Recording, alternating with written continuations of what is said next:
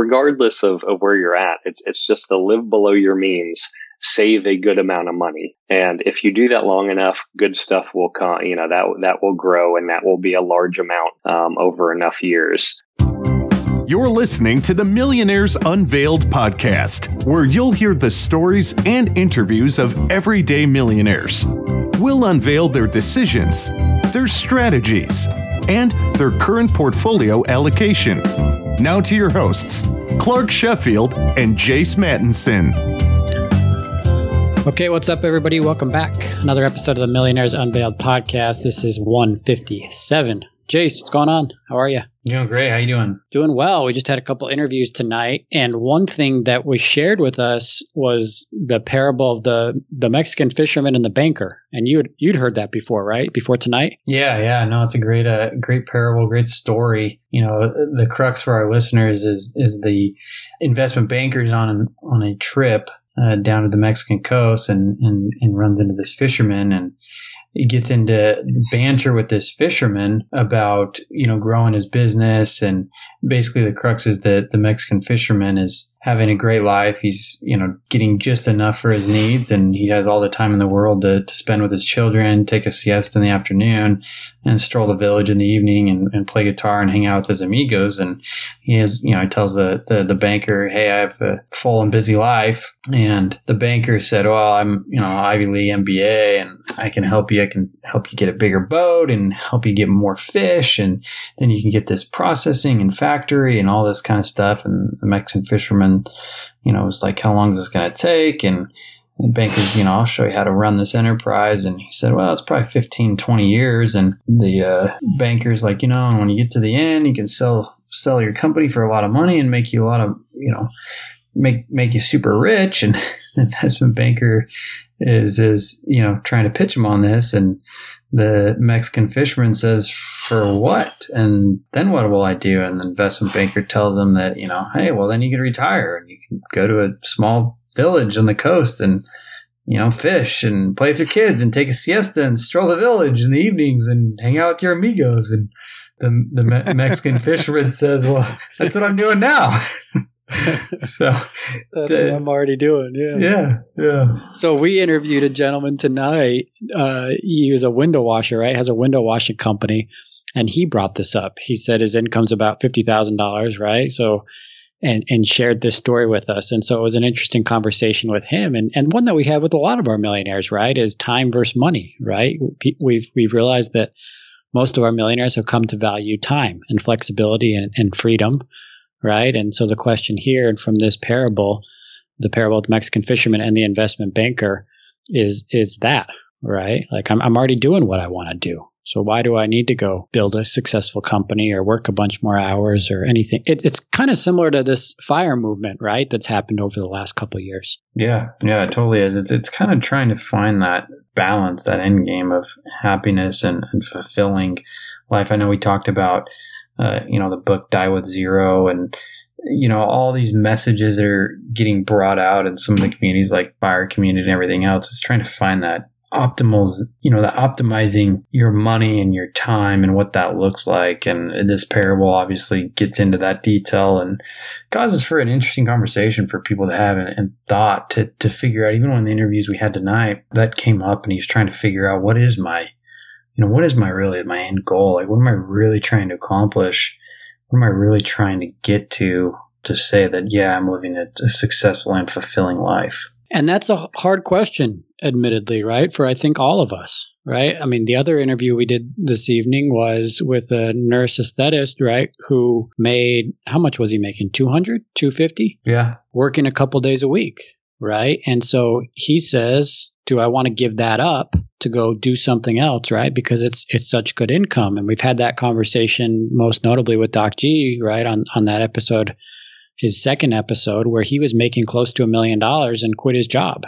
And the question is, well, geez, why didn't you work one or two more years, right? So I think it's an internal battle and a, a question that all of us, to some extent, are trying to figure out for ourselves, right? In in that time and work life balance is a hard thing to find a solution for. So anyway, you know, interesting thought there. Uh, we had a great conversation last week with Leslie. He was a multifamily investor, an immigrant from Cameroon, and, and really talked a lot about developing oneself and continually educating yourself. He had a net worth of about 500 grand, 200 of which was in real estate. So really interesting interview. And, and he first, when he first came to the States, his first job was at McDonald's, right? Making $5.25 cents an hour. So I learned a lot from him and pretty inspiring story to come over with nothing, having never worked a job and, and now to be on, on a great path to success, both in life and financially. So interesting interview with him. Fun episode coming up today with Daniel he has a net worth of about 2.7 million, works as an engineer. He dropped from 2.7 pre-COVID to about 2 million during COVID, and now he's back to 2.7. I guess we're still during COVID, but the market's come back, right? So he's 2.7 now again, and of the 2.7, he's got about a million of that in retirement accounts. So interesting interview here coming up with Daniel. Thanks for listening to the show. If you enjoy it, if you get something out of it, leave us a review on iTunes. Always appreciate getting those. We got a nice review this week from RHYS RIS. How do you say that, Jace? RHYS DJC, RIS DJC, that says this podcast is like an up to date weekly version of the Millionaire Next Door book series. I like how every show is different but similar, and that the show guests all have a common goal of financial independence definitely a show that will help you to think bigger in terms of assets and diversification. So thanks to, to that review and thanks to all those who, who tune in. If you're interested in being on the show or would like to connect, we always just like to connect with our listeners, whether it's about the show or about whether some upcoming multifamily investment opportunities. Feel free to reach out to us. Our email is millionairesunveiled at gmail.com. So thanks again for listening. And without any further delay, let's welcome Daniel to the show. Daniel, do you want to just give us a little bit about your background and what you're up to now? Yeah, sure. I'm an engineer by by schooling and uh, and did engineering uh, for for a long time, um, and then have moved into program management now um, in uh, in the semiconductor industry. So lots of uh, exciting kind of cutting edge stuff there. Um, and it's an industry that's very volatile, you know, with companies growing and doing layoffs and things like that. Uh, but also an industry that that's very rewarding, and a lot of companies tend to have you know things like stock options and then restricted stock that uh, can make for you know a very lucrative career financially. So you know, very rewarding just from the the kind of work that uh, that I get to do. Totally. And what kind of engineer? Uh, electrical engineer. Oh, awesome. So now today, what what is your net worth? Where does your net worth stand? Uh, so right about uh, right about two point seven million. Uh, that that includes house, and uh, we'll go into a little bit later, but includes uh, some vehicles and a boat and an RV uh, as as part of that. but if you total it all up, it's about two point seven. but I do have to point out that we're in the middle of July here, and going through most of my a big chunk of my net worth is is in S and P 500 uh, mutual funds. Uh, so I have seen quite a, a swing in that during the days when it was, uh, you know, going down in, in March and April. Uh, you know, I, I kind of made myself not look uh, that much, but that was probably down closer to two million at that at the lowest point. Uh, kind of went back and and back calculated it, but tried not to look back then to so I didn't make any dumb decisions. That's that's crazy. It's funny you bring up not looking. I, I, think Clark, correct me if I'm wrong. We've had several millionaires that say they look consistently when it's going up, but rarely when it's going down. that is that is that is exactly what I did. I, I don't blame you, man. I do the same. These thing. days, when it's you know you see it, you know I look at the market and and uh, and you know I see it going up one and a half percent or something, and and then I'll, I'll open up Mint and and see what that translates to. Uh, but it w- when it was going down, I, I just made myself you know not not look because fortunately I, I've not made any dumb decisions like this um, in in the recent market to to ever get out of any of this. But I have a couple of different times over the past three or four years with some of these crashes, um, like the end of uh, I think 2018 when it went down.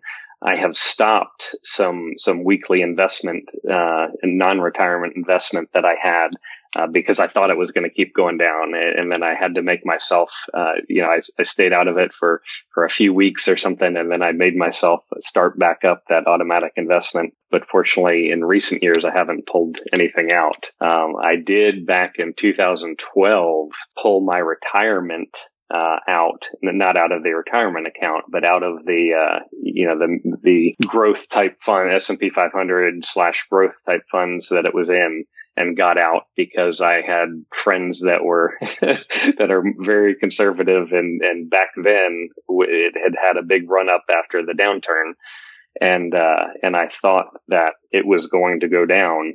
And basically, I was out like a year and a half, and, and in 2014 there was a dip, and fortunately, I was able to to put stuff back in there and not miss out too much in like a year and a half period. But it, it could have been very bad, and I could have missed you know all of this run up from you know 2012 till today. So the making yourself uh, not making yourself stay in, you know, it can be a very difficult thing, but definitely a lesson that I learned. Yeah, totally. So let's break this down. How how is the 2.7 broken up amongst your retirement, non-retirement? Uh, you brought up the vehicles and, in your house. How is that all broken up? So uh, a little over a million is in retire what I call retirement, et cetera. So that that includes 529s and HSAs. I've got two different 401ks. Uh, one's at 42k, uh, another one's at 192k. Um, and those two have a lot of S&P 500, some, some large cap growth, um, mid cap growth, uh, a little bit of intermediate value, et cetera. So those are, those are some work 401ks that I just to in general, you'll see that that I'm very very heavy into just S and P 500 index. Um, but on those, I had you know made myself put some other variations in there. Uh, so that's 42 and then 200. And then I have an IRA that was a 401k conversion. Uh, that's about 530k uh, S&P 500 in Vanguard, and then a about 80k in a value index fund in Vanguard. Is all that um, in traditional pre-tax? That is all. That is all traditional. Okay. And then I've got um, two Roth IRAs. Uh, one's about 23k. One's about 29k, and that's in uh, Vanguard S and P 500. And actually, just a couple of days ago, I um, added uh, did a backdoor Roth for the first time and I had been avoiding doing, I'd been aware of it for a long time. But as you can see, I've got that 610K IRA. And if I were to do a, a backdoor Roth, I would have had to pay a bunch of taxes on those, on that. Um, so what I realized that I could do is I don't have a traditional IRA in my wife's name. And so I realized because of that, I could do create a non-deductible IRA, convert it to Roth, and not have to do uh, pay any taxes on on anything else. I mean, that's taxable money, um, but that was a way to get uh, some more into a a Roth IRA. Gotcha, makes sense. Let me let me just ask you about your IRA. You have about six hundred thousand in your traditional, right? Mm-hmm. How, how did you build that up so fast? Did you roll it from a four hundred one? Was it some of it rolled from a four hundred one? Yeah, that that that was all four hundred one k. Yeah. Okay. And so really, if you look at it, um, you know, if, if somebody's looking at this in terms of, you know, we'll get later to, you know, income and, and, you know, I've been very fortunate that, uh, you know, have, have really good income and, and some stock, uh, type stuff that's come in over the years. Um, but if you look at it, that's about 844K. That's all just 401k money, uh, you know, over the years. So that really kind of shows that, mm-hmm. you know, I'm, I'm 44 and if all I ever had done was, um, you know, invested, maxed out my, my 401ks through the years, I, would be at about 850k with just that. Yeah, pretty, pretty amazing. What was your, your company's match?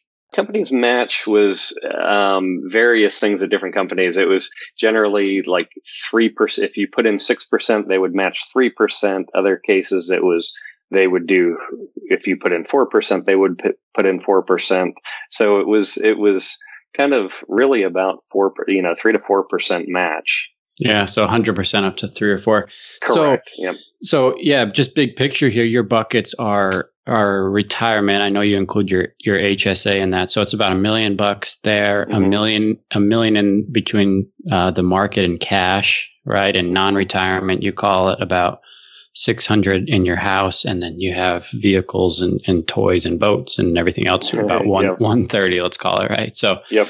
I mean pretty pretty diversified. Did your companies offer a roth 401k option? Did you decide against that or they i mean no it's fairly new here. Yeah it is fairly new and they have recently and the issue there was just if i look at it I am hoping that the, my my tax bracket with my income is is pretty high. You know, with the with the recent tax cuts, that's gotten lower.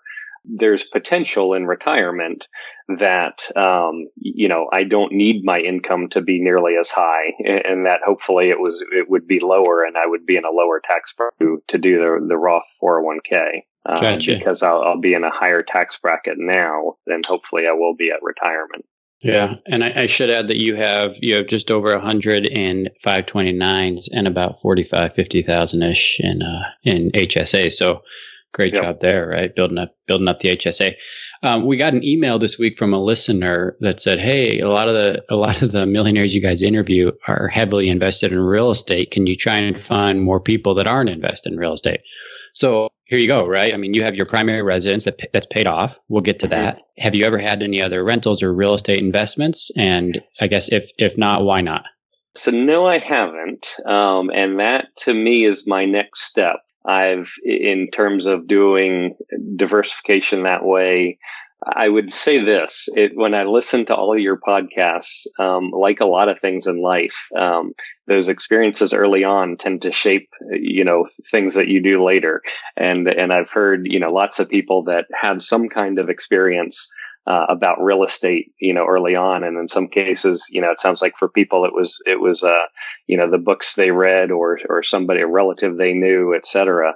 For me uh, when I was in college, I read a book on investing, and I I saw the quote that uh, basically, you know, they took the historical return of the market, uh, you know, and, and used a, you know, I forget what number, you know, eight eight percent or something, and and and showed that if you invested two thousand dollars between age, you know, twenty two and twenty seven uh, you would have the same amount at, and, and you stop 22 to 27, then you stop that investment.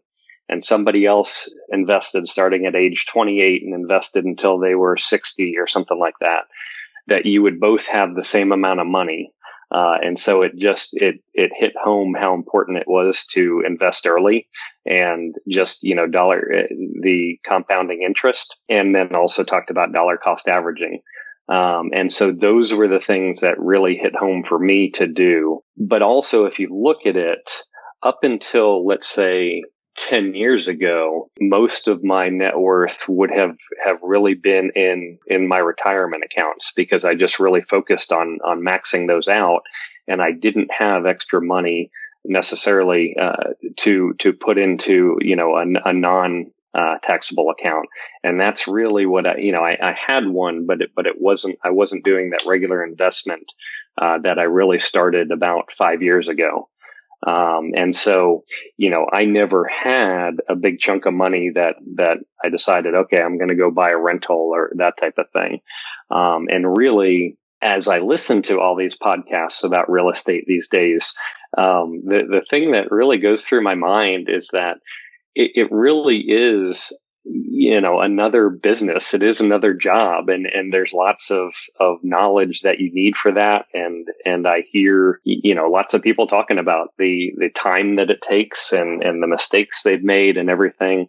Um and and i think for me that is something that i see myself doing um potentially when I retire, you know, maybe I'll retire early and then get into real estate because uh, I am a pretty handy person. I, you know, I used to do all my own car work and everything. I, I do, I, I tend to do lots of stuff myself. And so I could definitely see myself down the road, you know, taking some of that non-retirement money, um, non-retirement account, and you know using that you know to to purchase real estate and you know not use a not use any kind of company management company uh, to to manage it, do all that kind of stuff myself. So, um, but I also have have looked at uh, or thought about you know some other ways without owning properties directly uh, you know to get involved in real estate. And and the more i listen to, to podcasts about that you know that also worries me in a little bit in terms of you know ways that that can go wrong and, and things like that. So definitely continue to you know try and get as much knowledge as i can about that. And i do think that that's you know as right now I've got tons of risk. I talked in the beginning of, you know, I'm at 2.7 now and you know, a couple of months ago, um, that was at 2 million, right? So that is a huge swing. And obviously, you know, once you get to close to retirement, you know, need to reduce risk. Uh, and so, you know, I could definitely see real estate as a way to, you know, diversify and, and reduce risk, uh, or, or at least, um, you know, have some different types of more diversification, uh, to, to reduce the overall portfolio risk. Right, right, and it makes sense. And and yeah, I mean, no right way to do it, right? I think we've had people on that are all real estate, and people on there zero real estate, basically. I mean, I think what two weeks ago we had a guy that had a seventy five thousand dollar townhouse that, that he lived in, and that was it, and he was yeah. he was a millionaire. So no no one way to do it. Just curious. Um, I, I want to ask you about this dip in the market. So you said you lost about not lost, right? Pay, I mean, paper yep. loss sixty to or six hundred to seven hundred thousand. Let's call it. Did you did you and and we're recording this in July as you mentioned. Did you put money into the market at the end of March and April and May as it was dipping, or or did you stay out of it? So so my my 401k, uh, my current 401k, I, I never touched. So that's that's been going in, you know, the the whole time, every paycheck. Um, this weekly in Vanguard in my non-retirement account, I've I've had this weekly contribution uh, since the end of 2015. And um, as I said, when it was going down, I, I, turned that off for a few weeks.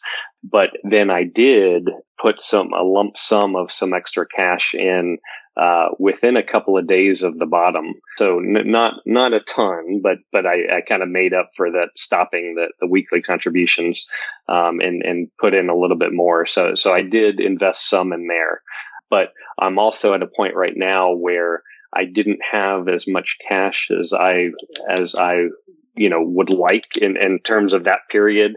Uh, you just think about you know all of the risks in in, in the world, and uh, and wanted to have more cash. So I wanted to be careful that I didn't put too much in. I knew it was a great buying opportunity, but you know I also didn't know you know what the next couple of years was going to look like, right? And, and the overall bigger picture of things.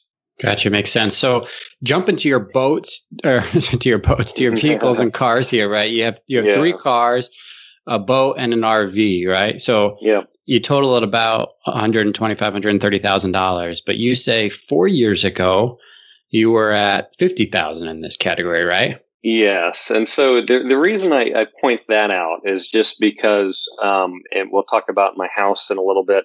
One of the things that you know mentioned that that you know I think for a lot of people you, know experiences obviously you know stick in your head with these things, and um, you know over the past several years when I started uh, my strategy um, with kind of dollar cost averaging into the market for non-retirement stuff the thing that i kept looking at the thing that always stuck in my head was if you take the s&p 500 and you look at it the peak in 2000 to um, going through, you know, 2007, eight, uh, you know, big drop, and then to the recovery, it was like 13 years where if you had put that money in uh, at the end of 2000, it was 13 years before, you know, it broke even, uh, meaning it, it, had broken even earlier, but it had broken even earlier, but then it went back down and came back up. So if if you just look at that and say, okay, would you have a lump sum of money, the the and you put that in, would you be happy if you know thirteen you had to wait thirteen years to to get that back? And that really, um, as I looked at at my my age, you know, four four years ago, let's say, you know, I was forty years old. Um, I started looking at, you know, what was my current net worth and, and what was in these accounts and then you know I'd go put in even something conservative with um, you know a six percent return, let's say over the next you know 15, 15 years or so, then that was going to be a, a lot of money. And I was in a job where I was getting stock awards and things like that, and and I was winding up with these lump sums of money that I could have invested in the market but I made a decision. I, I am pretty cheap by nature. um, I, you know, as you can see, I, I have nice things, but, but I'm, I'm very conservative generally with, I, I always look for good deals. You know, the, the things I'm talking about, uh, are mostly, uh, you know, things that I bought used. You know, I, I generally, um, buy my cars used. My my wife's car I've bought new and kept for ten years my other cars I always buy buy used, and I just kind of step up in value a little bit. Um, and so that was really just about um, when I went from one car to another. I basically went from a twenty thousand dollar used car to a thirty thousand dollar used car. Uh, so it wasn't like I was, you know, buying this brand new, uh, this brand new car. It, it was more of a progression um, and just something that I viewed as as kind of a conservative way to you know enjoy enjoy nicer things, uh, things that that generally I, I, agonize over spending that much money. Uh, but I also looked at it in terms of like, okay, I was already putting um, a lot of money into the market.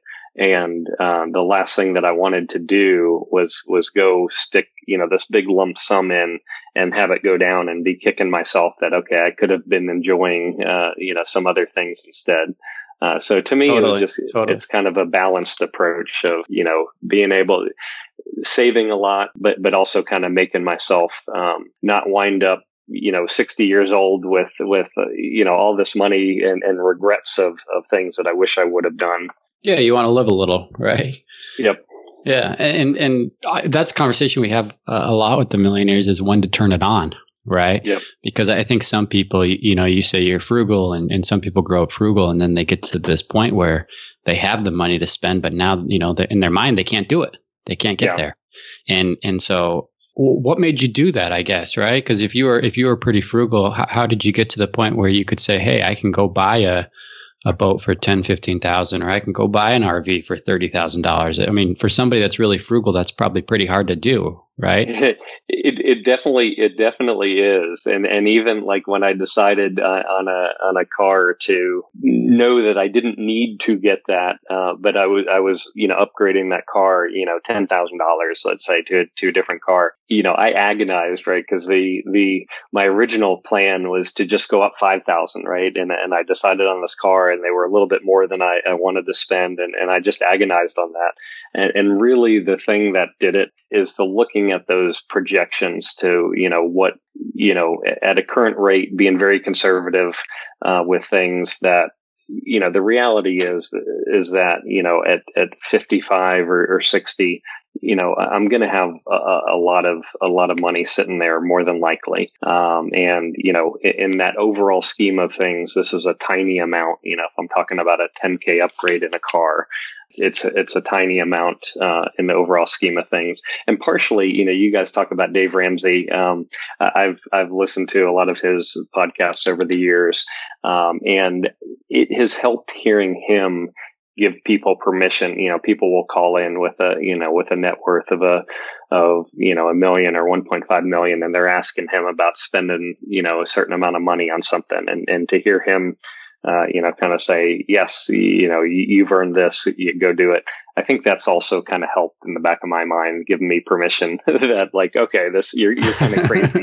you're, you're kind of crazy for debating this, this 10K. And what I will say is that, um, I, I mentioned, you know, when I was, when I was in college, you know, reading that book on investing, that has made it difficult for me to spend money because you know, here here's one thing I do when I mention that that I'm cheap. I go and I look at when we go we go out to eat quite a bit as a family, and it and it's a good family activity because it's it's something we like to do. When I look at the amount of money that that drinks cost with a meal, and I look at you know okay if it's three bucks for a drink, just just a coke, right? Three bucks for a drink times three, that's ten dollars times fifty weeks a year.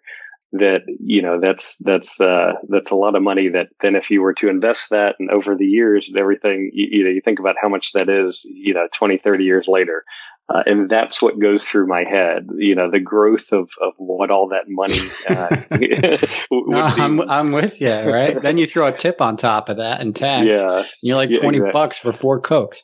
Exactly right. So, so what what I had one of my lessons for myself is, is that when I look at it, yes, that would be a lot of money. Um, but I also look at it with relative to, you know, at age 60 or something, what the rest of the money will be. Um, and, and I think that if you can come up with how much you need to be saving and you're saving above that, uh, then, then you need to give yourself permission for those other things. Now, early on, right? Early on, um, you know, all that money does help up help add up. And to be saving the amount that that you know a lot of money a lot you know sometimes you need to make those decisions because you know early on you know i didn't have i was maxing out all of my 401k and everything. And the way i was able to do that was living below my means. You know i, I was I was driving, you know, cars that were cheaper than, you know, the average person making my kind of salary. I was in a cheaper house at the time that, you know, somebody typically would buy making my salary. Uh, so I think if you make the smart decisions early on, uh, then, you know, later on you, you'll be on a path that you don't need to worry about it. Daniel, you bring up a really interesting point about making some of those efforts early.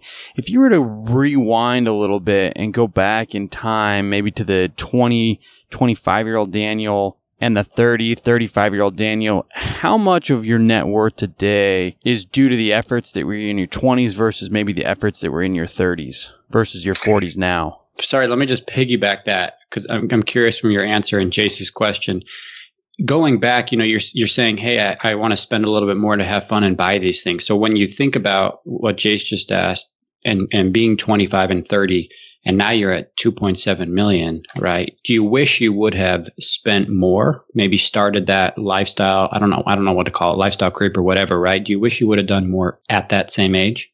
No, I don't. And here's why. You know, I pointed out that you know four years ago I had three vehicles, a camper, and a boat and they were all totaled to about 50k. And so I I did my boat I bought it's a 2004 boat I bought it in 2007. Uh, you know when I was I guess uh, 31. Um, and and I had a boat before that. Actually, my first boat I, I bought a year out of college, and and I spent 5,500 for it. And I had used money that that I had gotten as a signing bonus out of college, basically.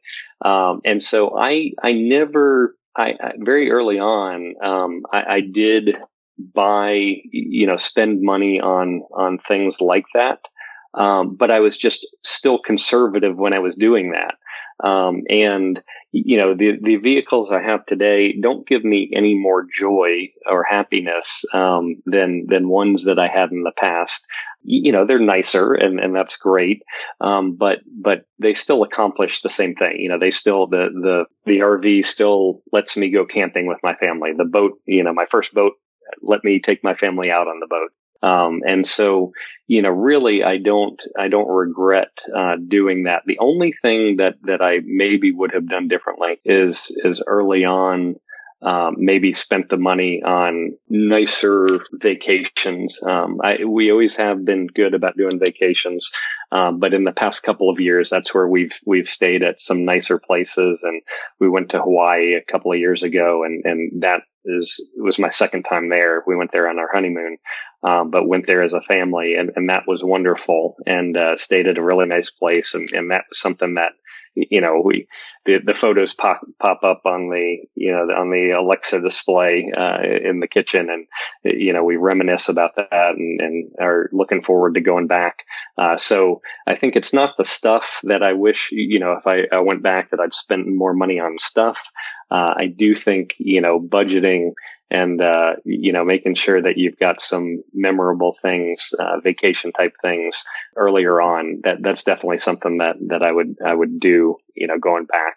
Daniel, in regards to, to the efforts of your 20s and 30s, how much would you say you, your net worth is attributed to what you did in your 20s versus your 30s versus maybe what you've done in the last three or four years? So that's a good question. So I would say that uh, if you look at from a retirement account, where I said that you know, okay, you t- total up 401ks, that's you know 850k. Realistically, a lot of that probably was from you know maxing that out earlier uh, or early on, right? Because those co- the contribution amount max hasn't changed that much. So kind of by definition, a lot of that was from the fact that you know it's been uh, some of that money's been in there 20 years, 15 years, 10 years, etc. with my non-retirement stuff, the the account that's you know up to you know 750k between some some Vanguard and some stocks, um, a lot of that money is really because of income income that you know as i got older and, and had success in my career um, the, the, income has come up between you know salary and, and stock and bonuses and things like that. Um, so that's where i would say but see the thing is i think the the investing young is important because you don't know that you know i've been really fortunate to to have you know some you know large amounts of money come in and you just don't know that that's going to be the case. And and so i think it is important to you know just it, regardless of, of where you're at it's, it's just to live below your means save a good amount of money. And if you do that long enough good stuff will come you know that that will grow and that will be a large amount um, over enough years uh, so I, I, do think it's really important, but realistically, um, a good chunk of the non-retirement money is is not because I, I started that early. That's that's really more uh, because of income uh, more recently. When did you start investing in, in your 401k and, and your IRAs? So I started um, as an intern um, at, at, my first company uh, the summer after my sophomore year in college. Um, and before that, um, my first job was mowing lawns. I, I first started mowing lawns for money. Uh, the summer after second grade, I started mowing my neighbor's lawn uh, for 15 bucks a, a pop. And uh, I couldn't even start the lawnmower by myself. I, my mom had to, my dad was at work and, and my mom had to go out and, and uh, she would hold it and I would pull it and, and get it started and everything. And so um, that's really where my, my saving and the value of money came into play because I knew, you know, how much work it was to to make that money, um, and so I was always pretty frugal uh, about about spending it because uh, it wasn't just my parents giving me money to spend; it was money that I was earning. Um, and so, because of that, I had saved up quite a bit of money going into college. Um, and then in college, I, you know, I started working um, as a, you know, as an engineer and and made good money uh, through that period. So my first um, you know, when I started interning, I started a 401k. So when I was 20, I guess. Um, and I also opened up a Roth IRA uh, sometime during that time. So probably about 20. Uh, so I, I started that, you know, pretty early on. That's awesome. Now, one thing that, that I want to go back to that, that we haven't hit on very often on the on the podcast is you have a pretty sizable HSA, at least compared to our other millionaires. Is that something that you invest every year and, and put to work, or is it just all sitting in cash for when you need it? No, so that that's definitely all also in S and P 500 uh, investments. Um, so I have not since I've had an HSA, uh, which you know I, I, don't remember exactly how many years that is. So if you look at that, I've got about 45k in there, and let's say 30k. So so maybe it was um, four or five years uh, that I've had that. Um, and basically, I've maxed out the contributions and I have not used it for any medical expenses. Um, and so early on, I, I think, I think, uh, after, you know, the first year of having it is, is when I realized you could invest that. And, and I started, you know, turning that into um, sticking it into uh, SP 500 investment in there. And, and, the thing is that to me, the HSA is the uh, yeah. I, th- I, think on here on your show, there's lots of people that know about it, but I think in general that that's one of the lesser known that that you really have the the three advantages of that. You know, it's non tax going in, and it grows tax free, and it comes out tax free. Uh, and that's you know there, there's no other account like that. So that's that's with the cost of of healthcare, uh, you know these days and in the future. I think that's a really good thing to have. Um, and I think also, you know, if I wanted to retire early, et cetera, then, then that's also a good source to, to help with, um, you know, medical insurance and expenses, um, you know, before, you know, government uh, stuff would, Medicare, et cetera, would, would kick in. So uh, I, I want to ask too about your house. You decided to pay that off why did you make that decision to, to pay off the house? You know, Clark and I were, were, were thinking about it when we saw the, the, the data that you sent over. I don't know that we've had a, another millionaire with such a high value on, on a paid for residence. So how did that come about? Why did you decide to pay it off? Why not go borrow on it at, you know, 3%, for example, and, and, and do something else? Yep. Um, well, I um, I bought my house in 2011 uh, for 444. Um, right now, it's it's at about 605. Uh, let's call it 600. And in 2015, um, so I, I, bought it for 444. I put a 300k mortgage on it, and in 2015, I had 400k in cash uh, that came from stock uh, options and RSUs that that had uh, vested and, and cashed out, and I needed to make a decision on what to do with that. Um, a big part of me wanted to to invest that, uh, you know, all of it, and I had a three and a half percent mortgage. Uh, but I went back to um, that, you know, as earlier I talked about looking at the S and P 500 at, at 2000 and, and 13 years uh, till it, you know, went up and back down and back up. In 13 years, you know, it, it was break even 13 years later. And I just looked at it and I said, okay, if I if I go stick this 400k in the market, um, I'm going to be kicking myself.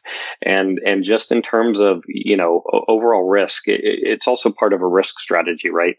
The reason why I feel comfortable putting you know having no bonds having no real estate you know rentals etc and putting all of you know having all a uh, big uh, chunk of money in you know mostly S&P 500 with these big swings um, is because I have a paid off house. And you know if if things went bad and uh, you know lost my job or something like that um, I don't have any house payment um, you know I've got money that that if I needed to pull it out you know even during a downturn I could uh, you know try and keep a sensible you know cash reserve but it it just lets me sleep better at night um, because the market is so unpredictable. I mean, just look at these swings that we just had, and and uh, and really that, at the bottom, um, it, it came very close to what the market was, uh, you know, a, a, few years earlier and everything. Uh, so to me, it's it's it's peace of mind and and and just part of a, a good diversification. I mean, I think if you look at, at my portfolio between, you know, retirement money, non-retirement money, and then a paid off house, th- that makes for a very balanced, helps make for a balanced portfolio without any bonds. And, and so I've got the advantage of, you know, having the returns of, of the traditional or, you know, of, of a, of equities, um, with the, you know, kind of peace of mind, uh, of, of having a, a paid off house. No, it's a good, it's a it's a good answer. I appreciate you. I appreciate you mentioning it. So, I just want to close with some rapid fire questions here, and then get into some last words of advice and, and any mistakes uh, that you want to share. So, what's been the most expensive car you've ever purchased? To buy my new, or sorry, to to pull my my newer travel trailer that I mentioned, um, I had to upgrade my truck to an F two fifty, uh, and I bought a used one and uh, and spent about forty thousand for that. Okay. What about the most expensive meal out that you've personally paid for? So I've uh, been fortunate that in work, uh, in, in work in the past, have gotten lots of nice meals, um, and that's kind of convinced me that while they're while they're nice, um, you know, I don't get that much additional satisfaction out of out of a really high end meal. So uh, for our anniversary or something, we'll go out and uh, and spend you know, maybe a hundred dollars for the two of us. Uh, but that's, that's really about it. Yeah. Does your wife work at all or, or stay at home? Uh, she uh, is a stay at home mom since we had kids. She was a teacher before that. Gotcha. Okay. What items or experiences are worth spending more money on to you and what's not worth spending money on? So definitely ex- vacations, travel experiences. Those are the things that are worth spending money spending money on. And the things that are not, uh, I would say, expensive clothes. you can see that, you know, I do spend money on, on cars and things like that, um, you know, conservative in a conservative way relative to wealth. Um, so I, I, don't have an issue with that, but um, that's where you know I'll I'll shop at Ross and, and things like that because I, I just hate spending money on, on clothes that I can get for cheaper. Sure. How old were you when you became a millionaire? Uh, 36. Okay. Do you have a predicted retirement age or net worth that you want to get to? So I don't have any goals for net worth um, on an exact number, except um, I would like to be in a, I, I guess in a way, it would potentially be assets, investable assets of maybe 3 million. So that if I did a very, very conservative 3%, uh, you know, I could have like a 90K uh, cash flow. So that, that might be uh, one way that I would look at net worth. Um, and I, I definitely would like to retire early, you know, maybe 55 and you know potentially would be in a position um, to to what what I would also like is is to be in a position to be able to do that earlier in case I wanted to do something you know a, a different job or or that type of thing just to you know have the flexibility there. Yeah, makes sense. What's been as much as you're comfortable sharing here? What's been the range of income, household income through your working life?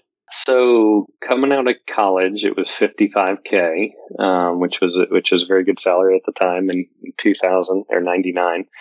And uh, more recent years is about 250 um, when I with uh, with salary and bonus and stock. Uh, a lot of times about there, sometimes uh, a little bit higher than that. Um, with some of these more recent things that drove some of my purchases. Wow, good for you. Good for you. Uh, have you ever used a financial advisor? Uh, I never have. You know, I early on coming out of of college, um, I had people at work with uh, set up appointments and, and, things like that. But just knowing, um, you know, the knowledge I had about compounding interest and low fees and everything, uh, I, I just always decided to do that myself. And then spending, household spending a year. Do you know what you spend annually? It's uh, probably generally between 80 and 100k. Okay. I don't track it. I don't track it extremely closely though. Yeah, and and you have no debt at all, right? I mean, maybe a credit card. no debt. No yep, debt at all. No debt. Wow, good for you. So, just lastly, uh, Daniel, w- what mistakes have you made, or what would you, you know, if you're giving advice to somebody, if you could go back and do this again as your 25 or 30 year old self, is there something you wish you would have done differently, or or maybe couple that with is there something that you you're really glad you did? Uh, yeah. So, so definitely, I'll, I'll highlight one mistake. Uh, that, so in early on, you know, when I was in uh, college and I had read that book, the company that I was interning for had stock that went on an incredible run and went up about 10, 10x. Um, and it's actually one of the, it's actually a very big company. And I had stock in there. There was a stock purchase program, and I saw this going up in value a, a crazy amount. Um, and I had no experience about a bubble. I, I, didn't know about those things at the time, um, and and I decided that I was going to be very conservative, that you could do margin at the time and, and, at rates that would seem crazy today. But, uh, you know, I had a mortgage on my house at the time that was eight and a quarter and, you know, margin, I don't remember exactly what it was. It was probably higher than that but I was seeing these returns on, on this company stock that were that were incredible. And so I decided that I was going to be very conservative and, and I wasn't going to be doing this for quick money, but that, you know, even if I did it for, you know, multiple years, I would be making way more than the margin. Um, the problem, and that continued to go up, um, and, and that went up uh, a, a, a, lot in value, and then it started coming down, um, and, and, eventually I had to get out, and uh, and I didn't lose everything, uh, but but I definitely, you know, it was a it was a pretty dumb dumb thing to do. Um, but you know, learned from that and learned about bubbles and and uh, you know that stocks aren't always going to go up and everything. So that was was a valuable lesson. Uh, I think that in terms of the, the one thing that I didn't do was for a non-retirement. I think that the dollar cost averaging into the market and just having something that is is going investing, you know, weekly or monthly like your 401k that's non-retirement money, uh, I think would be valuable, even if it you made it fifty dollars a month. Uh, to just get in that habit and then increase that. That I think it would be, be a, a definitely a good thing to do. Uh, but the biggest lesson is, is, just, you know, invest at the very least, you know, max out a 401k and live below your means. Um, live so that you don't need to worry about a budget too much. You know, just if, if you live in a house, a big chunk of it is, is live in a house that's, that's below your means, uh, because that's a, that's a big source of, of what your spending is going to be between the house payment and insurance and taxes and everything. So if, if you can keep your house lower, uh, early on, uh, to allow you to save a lot, uh, that'll go a long way. Okay, awesome. Well, thanks so much, Daniel. Really appreciate it. Net worth of two point seven million, uh, paid for house, six hundred thousand dollars. Absolutely no debt. So r- really cool. Thanks for coming on. Really appreciate it. Thanks again for taking the time. No problem. Appreciate it, guys. Thanks, Daniel. Thanks for listening to the Millionaires Unveiled podcast with Clark Sheffield and Jace Mattinson. For more stories, investment opportunities, and information, check out our website at millionairesunveiled.com. See you next time when you'll hear from another everyday millionaire.